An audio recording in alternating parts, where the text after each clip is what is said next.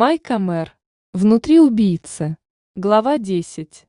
Дэн Финли получал от пляжа намного меньше удовольствия, чем рассчитывал.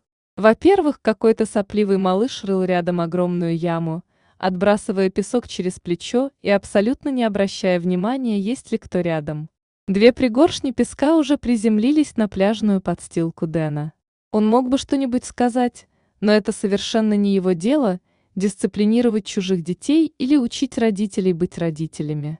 В нынешние времена люди дают детям жизнь, но не собираются отвечать за них. Вместо этого они выталкивают детей в общество, а потом жалуются на рост преступности или безработицы. Дэн грустно покачал головой и перевернулся на живот, подставив солнцу спину. Если уж прогулка на пляж не радует, пусть хотя бы загар будет хорошим. Будем надеяться, что солнцезащитный крем задержит все вредные части ультрафиолета, а пропустит только полезные для загара. В нынешние времена косметические компании снижают издержки, совершенно не думая о последствиях.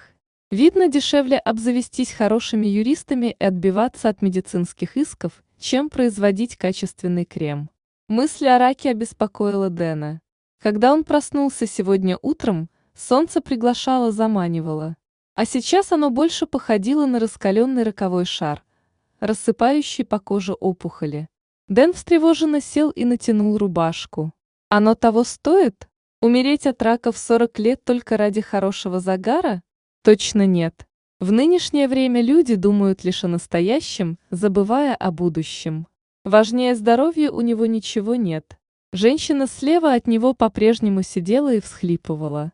Она сидела там уже битый час, и Дэн как мог старался ее не тревожить. Он заметил, что она плачет, только когда уселся сам, иначе выбрал бы другое место на пляже. Сидеть рядом с плачущим человеком – исключительно депрессивное занятие. Как ему радоваться, если в 10 футах от него рыдает девица? Возможно, правда, она вовсе не плакала. Сидела на песке, закрыв лицо руками. Со стороны все выглядело так, будто она плачет. Но не исключено, что просто уснула. Вообще, если подумать, она совсем не двигалась с тех пор, как он здесь сел. Может, она плачет, надеясь на помощь, рыдает на пляже и ждет, вдруг кто-нибудь подойдет и спросит у нее, что случилось. Конечно, никто не подошел. В нынешние времена ты можешь залезть на небоскреб и угрожать, что спрыгнешь, а все прохожие будут снимать тебя на видео для своего канала на YouTube, и только. Никакого сочувствия. Он был глубоко возмущен. Дэн медленно встал и подошел к женщине.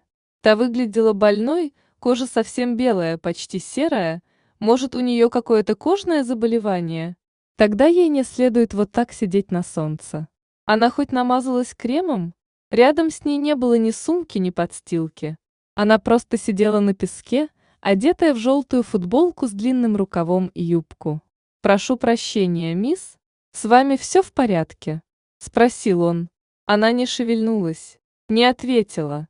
Дэн едва не вернулся на свое место. Она не хочет, чтобы ее тревожили. Но что-то тут выглядело странно. Ей нужна помощь, он в этом уверен. «Мисс, у вас все хорошо?